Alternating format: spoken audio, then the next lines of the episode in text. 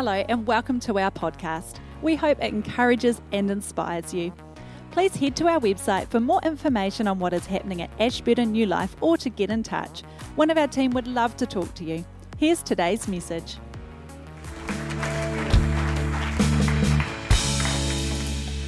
Great, thank you for that warm welcome. And a big shout out and hello to our online audience. Great that you can be with us today. Um, I love coming to church. Who's enjoying it today? It's amazing, isn't it? Uh, I'm going to carry on with the Woman of the Bible sermon series. So uh, it's Woman of the Bible, and Through the Eyes of Jesus is the title of my sermon today. So let's view women how Jesus viewed them while understanding the culture of his time. And so I want to look at woman through the lens of Jesus. Look at woman how he seen them.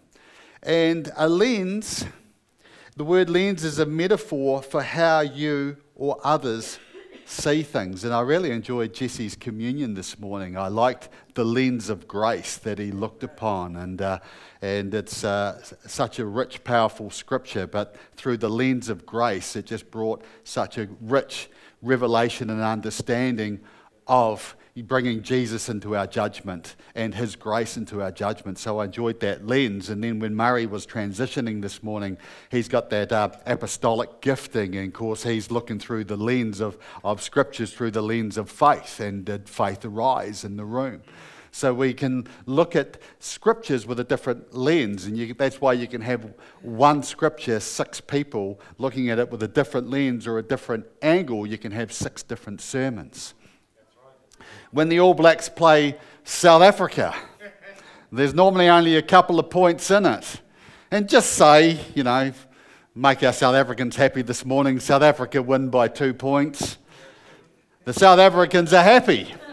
It was a great game of rugby. It was fair, and the best team won. Talk to a Kiwi, we were robbed. we were ripped off. the referee was biased. And anyway, let's sack our coach and let's drop some players. Same game of rugby, completely different lens. So this morning I'm wanting to look at women in the Bible through the lens of Jesus. And so what I'm wanting to do is for us to see women in the way that Jesus sees women. Awesome. He didn't see them like the Pharisees saw them. The Pharisees were the religious leaders. Pharisees were self righteous and full of pride. So they viewed women through a completely different lens than what Jesus did.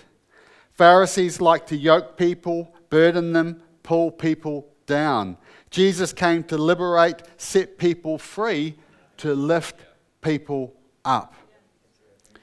Pharisees seen women as servants and property. Jesus viewed women as precious and valuable. The lens we choose to see the world through can greatly influence the things we see and experience. Mary, Martha, and Lazarus were siblings who lived in Bethany, about two miles from Jerusalem. They were siblings who often hosted Jesus. Jesus knew them very well. Just stop for a moment and just think what would it be like to be Mary, Martha, and Lazarus and having Jesus, like physical Jesus, coming and staying in your home. He's in the spare bedroom sleeping. You're, you know, you're, you're cooking him food. Jesus is in your house. Imagine being a friend of Jesus and hosting him. Let's go to Luke chapter 10, verse 38. Now it happened as they went that he entered a certain village, and a certain woman named Martha welcomed him into her house, and she had a sister called Mary who also sat at Jesus' feet and heard his word. Does that really stick out to you? Mary, who also sat at Jesus' feet and heard his word. probably doesn't stick out to us in 21st century New Zealand. But I want to take us back to when Jesus walked the earth. We're going back to first century Israel. And here we see Mary is sitting at the feet of Jesus and hearing his word. When Jesus entered the stage, when Jesus entered the world, there had been 400 years of silence. From the minor prophets to the book of Matthew is 400 years where God doesn't speak. And what the Pharisees and the scribes did is they put their own interpretation on Scripture. And what they were doing was they were putting yokes or bondage or burdens upon people. And the most oppressed people at this time were women. Women were likened to slaves, they were property of men. They had no rights. They couldn't vote, they couldn't be a witness in court. They had no rights to education. The Jewish boys went off to school and learnt, but the girls did not because they were servants, they were property of men. Marriages were arranged. A prayer of the Jewish men was, Thank you, Lord, that I was not born a woman because they were so oppressed. And so women had no education. There was a saying in amongst the Jewish men that better the Torah or the Word of God be burnt than taught to women. So the most oppressed people at this time were women. Now let's just read that again. Mary, who also sat at Jesus' feet and heard his word. Jewish women weren't to be taught the Word of God. It was only men that could be disciples and could sit at the feet of a rabbi. And Mary is sitting at the feet of Jesus, being taught the Word of God. This was not supposed to happen. But Martha was distracted with much serving, and she approached him and said, Lord, do you not care that my sister has left me to serve alone?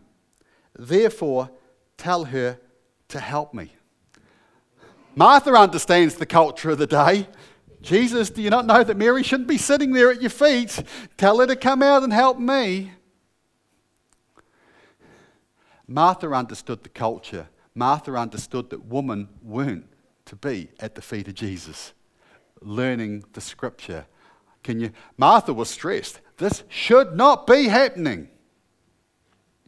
Verse 41 And Jesus answered and said to her, Martha, Martha, you are worried and troubled about many things, but one thing is needed, and Mary has chosen that good part, which will not be taken away from her.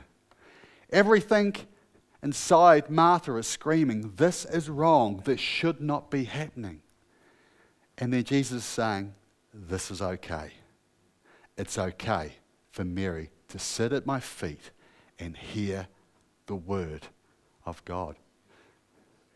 Wow. Mary and Martha were sisters, but completely and uniquely different. Martha was one who expressed her, herself through serving. Mary was a worshipper two completely different women, yet sisters. Two completely different lenses themselves. Now, Mary, Martha, and Lazarus were very special to Jesus. He loved them, he knew them well. And I'm going to go to John 11, verse 1 now. And this is where Mary and Martha's brother Lazarus is sick, and they need Jesus. Now, a certain man was sick, Lazarus of Bethany, the town of Mary and her sister Martha. It was that Mary who anointed the Lord with fragrant oil and wiped his feet with her hair. I want you to take notice of that scripture because I'm going to go there shortly. Whose brother Lazarus was sick. Therefore the sisters sent to him, saying, Lord, behold, he whom you love is sick. This shows the special relationship and the connection they have with Jesus. It's not just not like that Lazarus, your acquaintance. Lazarus, you know, our brother, you love him, he's sick. When Jesus heard that, he said, This sickness is not unto death, but for the glory of God, that the Son of God may be glorified through it. Now, Jesus loved Martha and her sister and Lazarus, so when he heard that he was sick, he stayed away two more days in the place where he was. He's most likely in Jerusalem, like a one hour, two hour walk away. They've called for him to come. Lazarus is sick, he's going to die. They know Jesus, so they know he is the healer. They need him. Jesus, we need you now. Lazarus is sick. You love him. Come and heal him. We need you. And Jesus stayed away two more days. What actually happens is Lazarus dies. Do you think Mary and Martha are feeling a little bit let down by their friend?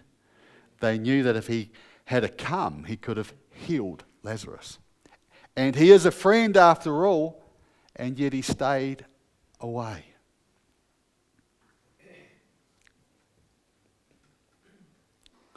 Let's go to verse 21. Jesus finally arrives, a little bit late, and Lazarus is dead. John 11, verse 21. Now Martha said to Jesus, Lord, if you had been here, my brother would not have died. Can you feel the feeling that would go with that statement towards Jesus? Lord, if you had been here, my brother would not have died. Turn to your neighbour and say that. Lord, if you had been here, my brother would not have died.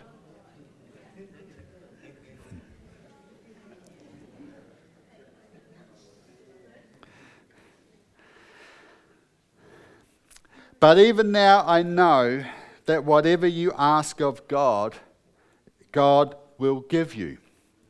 Jesus said to her, Your brother will rise again. Martha said to him, I know that he will rise again in the resurrection at the last day. Doesn't really help us now, does it, Jesus? Jesus said to her, I am the resurrection and the life. He who believes in me, though he may die, he shall live. And whoever lives and believes in me shall never die. Do you believe this? What an amazing revelation of who Jesus is. What an amazing passage of teaching. Is there a better piece of scripture in all the scripture than this Jesus revealing himself as the resurrection and the life. But who's he revealing this to? A woman. Wow. Jesus is teaching woman. This is who I am. This incredible revelation of who he is is being taught to a woman. Is there a greater passage of scripture in all the Bible? Maybe that passage on worship, when he was talking about the Holy Spirit being poured out on all the earth, where there is a, coming a time where we will not have to worship on this mountain or Jerusalem, where we can worship in spirit and truth. That's amazing piece of teaching. Who was he teaching that to? The woman at the well. Then he went on to tell her that he's the Messiah. And then she went and told the people in her village she was the first evangelist. She was the first pe- person to lead people to Jesus. Jesus is teaching and empowering women in first century Israel.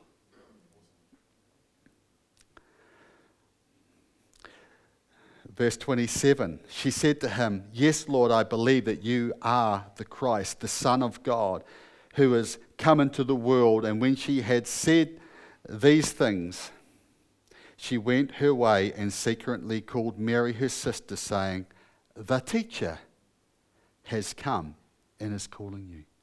Martha is now calling Jesus the teacher in first century Israel. He is the teacher of woman. Remember, you know, the Jewish people said, Better the Torah be burnt than taught to woman. Jesus is teaching woman. These women have been God starved for generations.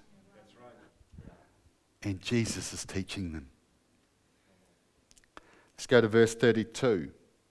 Then, when Mary came where Jesus was and saw him, she fell down at his feet, saying to him, Lord, if you had been here, my brother would not have died.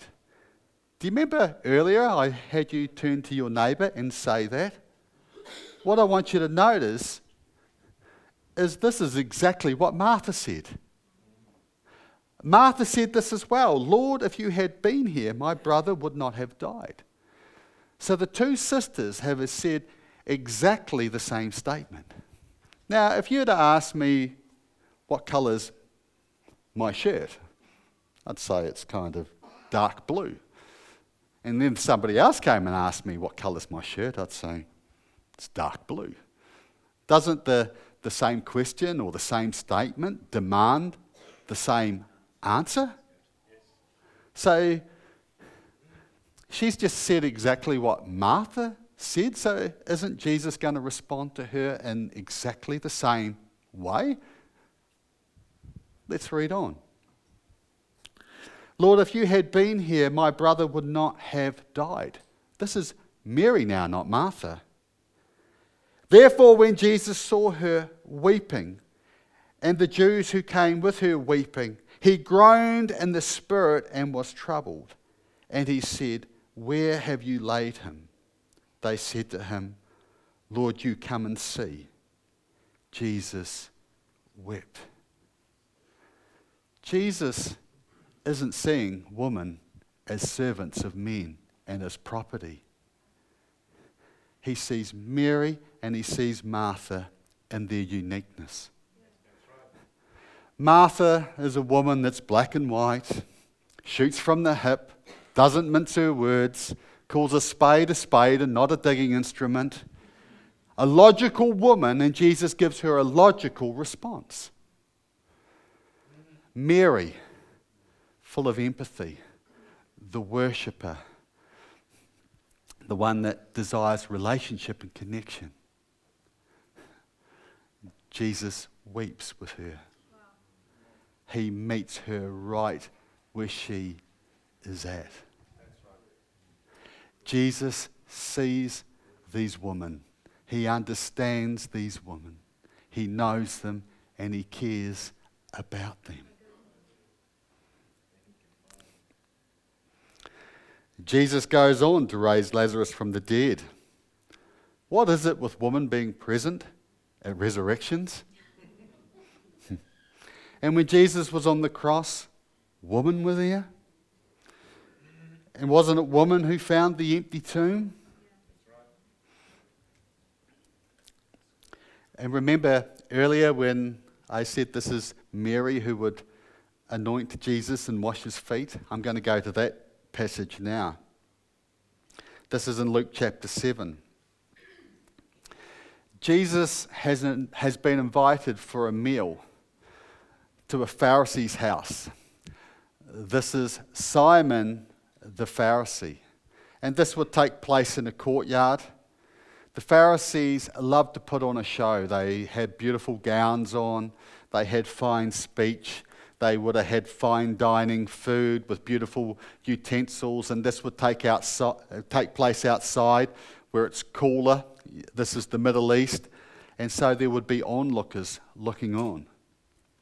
And Simon the Pharisee has invited Jesus to his house for a meal. So we're talking like a big crowd checking this out. And when Jesus goes to Simon's house, Simon is intentionally rude. You see, when you have a guest come to your house, according to their culture, you greet them with a kiss, either a kiss on the hand or a kiss on the cheek. Simon does not give Jesus a kiss. He is being rude to Jesus. And then what you would do when you had a guest of honor come to your house is you would have a servant wash their feet. Or you might wash them yourself, or at the very least, you would provide water for washing their feet. Simon does not provide any water, he does not provide a towel.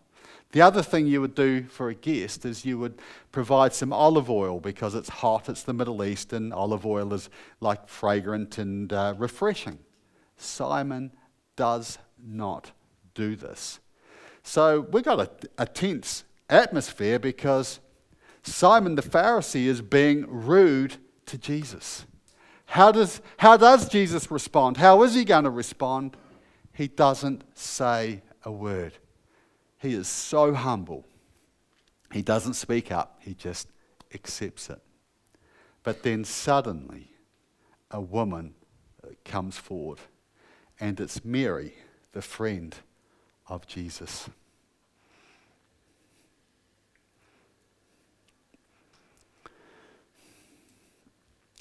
And what she does is she begins to kiss his feet. Simon wouldn't give him a kiss, so she does. She can't kiss him on the hand or the cheek. She's a woman, so she kisses his feet. And then she begins to wash his feet with her tears. I mean, Simon's never going to give a woman a basin of water, so she does all that she can and she cries on his feet in honor of him and she begins to wash his feet with her tears. And then she lets down her hair. I mean, Simon's not going to give her a towel. And she dries those tears off with her hair. And she has a, a jar of alabaster oil. And this is worth a year's wages, so it's an expensive jar of oil. She doesn't just sprinkle a little bit on his feet, she pours the oil out upon the feet of Jesus. Now let's go to Luke 7, verse 44. Then he turned to the woman and said to Simon, Do you see this woman? The Pharisees didn't like woman. They didn't like what this woman had done. And uh, they were insulting to her, they were rude to her. Jesus, who doesn't defend himself, defends this woman. Then he turned to the woman and said to Simon, Do you see this woman? Can I get you up, Lisa? You're going to be my prop this morning. I better get you in the light. Hmm. So I'm going to read that scripture again. Then he turned to the woman and said to Simon, Do you see this woman? So I'm talking to you this morning, but I want to give you an example of what Jesus does. While he's talking to Simon the Pharisee, he begins to look at the woman. So what he does is he gets the Pharisee to see the woman through the lens that he sees here. So while talking to Simon, he's looking at the woman to get Simon to see the woman, to see the woman like Jesus sees her. Jesus knows that the Pharisee sees the property of a man, a servant, a second class citizen, but now he's wanting Simon to see the woman as he sees her as precious, as valuable, as a woman of honor, a woman that he cares about, a worshiper, a woman to be lifted up, not put down. So while he's talking to Simon, he, he's, he is looking at the woman so that Simon can see through his lens. Thank you.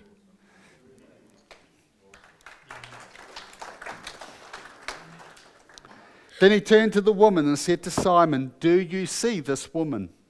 I entered your house. You gave me no water for my feet, but she has washed my feet with her tears and wiped them with the hair of her head.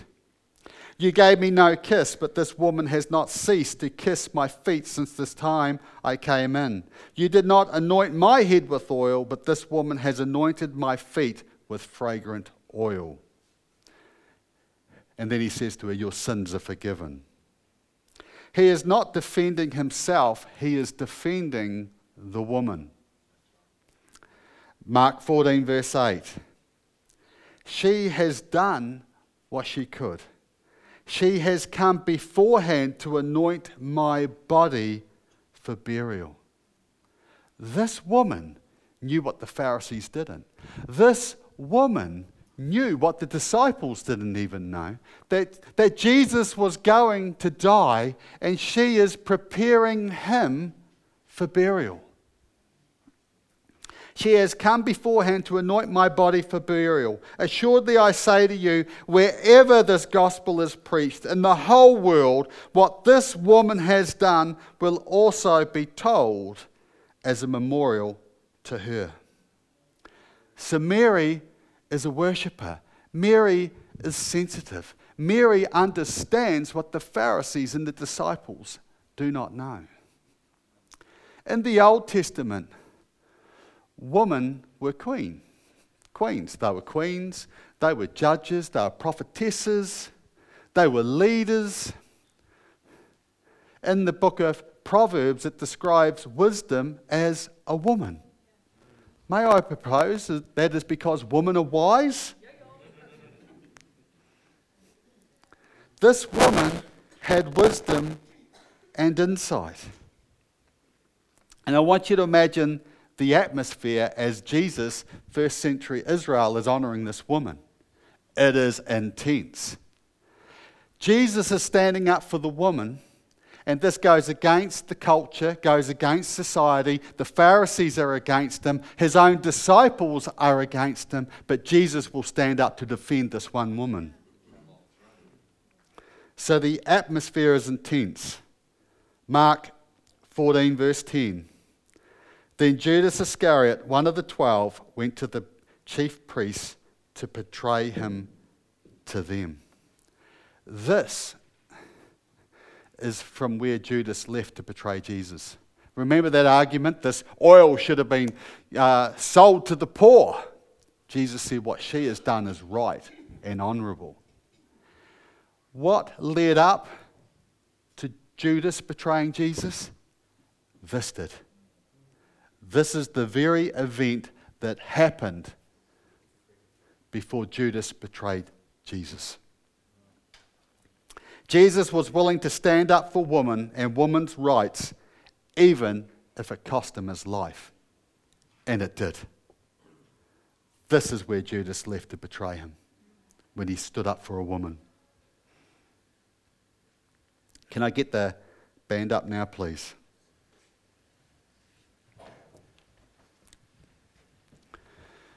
So, this morning I wanted to take everybody on a journey, and that is to see woman through the lens of Jesus. I also think of the woman caught in adultery. Why did they only bring the woman to Jesus and not the man?